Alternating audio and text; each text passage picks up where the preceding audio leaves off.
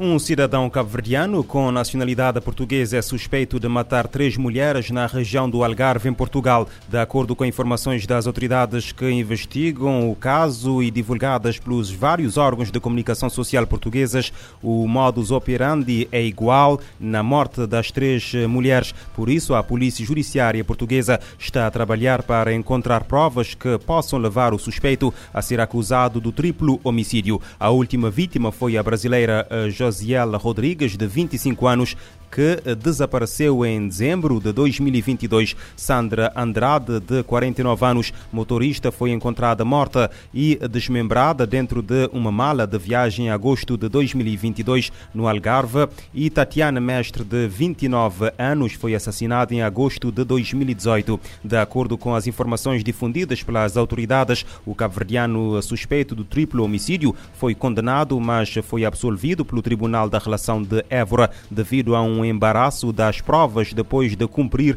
20 meses de pena eh, pela morte de Tatiana Mestre, crime que já não pode mais ser julgado porque não teve recurso. O suspeito António Mascarenhas está atualmente em prisão preventiva por suspeitos de tráfico de droga depois de eh, ser detido em Lisboa. O Tribunal da Comarca de São Felipe, na Ilha do Fogo, decretou prisão preventiva para dois homens indiciados da prática de três crimes de abuso sexual de menor. A vítima é uma criança de 6 anos de idade do sexo masculino. De acordo com uma nota divulgada na quinta-feira pela Procuradoria-Geral da República, os arguídos de 18 e 19 anos foram detidos fora de flagrante delito a pedido do Ministério Público. Na mesma nota, a PGR dá conta de mais duas detenções de dois indivíduos do sexo masculino, também em São Felipe, indiciados da prática de um um crime de armas e vários crimes de furto. Ambos os detidos têm 34 anos. O acusado de crimes de furto ficou em prisão preventiva. Ao homem indiciado da prática de um crime de armas uh, foram aplicadas as medidas de apresentação periódica às autoridades e interdição de saída da ilha. As autoridades policiais detiveram 39 pessoas suspeitas de vários crimes eh, e apreenderam droga e armas em mais uma operação de combate à criminalidade realizada esta quinta-feira na cidade da Praia. Desta vez, a operação decorreu durante cerca de quatro horas em Achada Santo Antônio e foi levada a cabo pela Polícia Judiciária e pela Polícia Nacional. Os resultados da operação foram divulgados à imprensa pelas duas forças policiais. Euclides Mascarenhas, da PJ, explica que eh, foram detidas 34 pessoas fora de flagrante delito e 5 em flagrante delito. Destas detenções em flagrante delito, avançamos que os indivíduos foram encontrados na posse de pequenas doses de cocaína, haxixe e cannabis. Foram detidos indivíduos acusados da prática de crime de quadrilha, 20 crimes de, crimes de homicídio agravado na sua forma tentada, 50 crimes de roubo, agravado, seis crimes de dano, dez crimes de ameaça de morte e 30 crimes de arma, estes crimes identificados desde o ano de 2014 até a presente data. Foram ainda apreendidos diversos bens e objetos de alegada proveniência criminosa. O diretor adjunto da Direção Central de Investigação Criminal da Polícia Nacional, Roberto Lima, explica que a ação contou com o envolvimento de 370 elementos da Polícia Judiciária e da Polícia Nacional. Portanto, na parte da Polícia Nacional envolveu-se todas as vertentes uh, que nós temos. Demorou cerca de 4 horas de operação com uh, eh, 14 viaturas e da parte da Polícia Judiciária mais 10 viaturas. De acordo com as duas forças policiais, o objetivo da operação conjunta era de deter indivíduos que têm estado a praticar crimes de natureza patrimonial e crimes contra pessoas. A ação envolveu a equipa conjunta criada no âmbito de um despacho da Procuradoria-Geral da República, no sentido de combater a criminalidade violenta na cidade da Praia.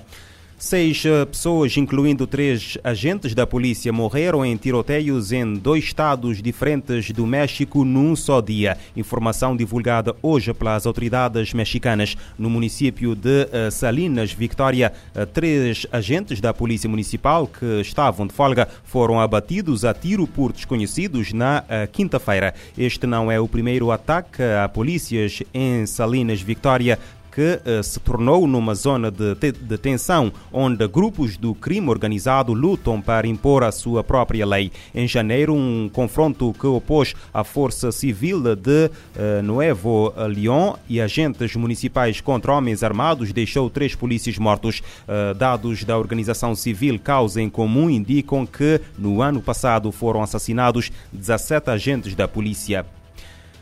O primeiro comboio de ajuda humanitária da ONU chegou à Síria na manhã de quinta-feira após os eh, terremotos. De segunda-feira, seis eh, caminhões com mantimentos foram descarregados eh, em Bad al-Awa, única passagem de fronteira autorizada. O secretário-geral da ONU, António Guterres, diz que o acesso deve ser desimpedido e a resposta não pode ser politizada.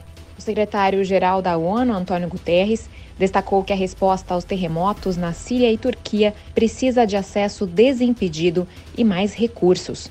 O Escritório para Assuntos Humanitários da ONU informou que seis caminhões com itens de abrigo e mantimentos não alimentícios, cobertores e kits de higiene chegaram a Bab al-Awa, a única passagem de fronteira autorizada no Conselho de Segurança para entrega de ajuda. Guterres falou a jornalistas na sede das Nações Unidas na manhã desta quinta-feira, horas após o primeiro comboio com ajuda humanitária chegar ao noroeste da Síria. Just hours ago, the first United Nations convoy crossed into northern Syria through the Bab al-Awa crossing. It included six trucks carrying shelter and other desperately needed relief supplies. Antônio Guterres contou que enviou seu subsecretário para assuntos humanitários, Martin Griffiths, à região. Ele deve visitar o epicentro do terremoto, Gaziantep, além de Alepo e Damasco, na Síria. O sismo havia interrompido as linhas de abastecimento na fronteira com a Turquia nos últimos três dias.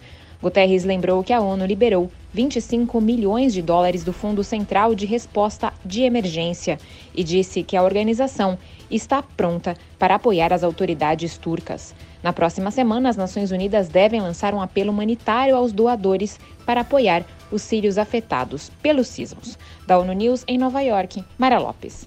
A área atingida era um dos maiores pontos de acolhimento de refugiados sírios na Turquia. Na última década, o país vizinho abrigou cerca de 3 milhões e 600 mil sírios. Já em Alepo, a Síria acolheu muitos iraquianos que fugiam da guerra e violência.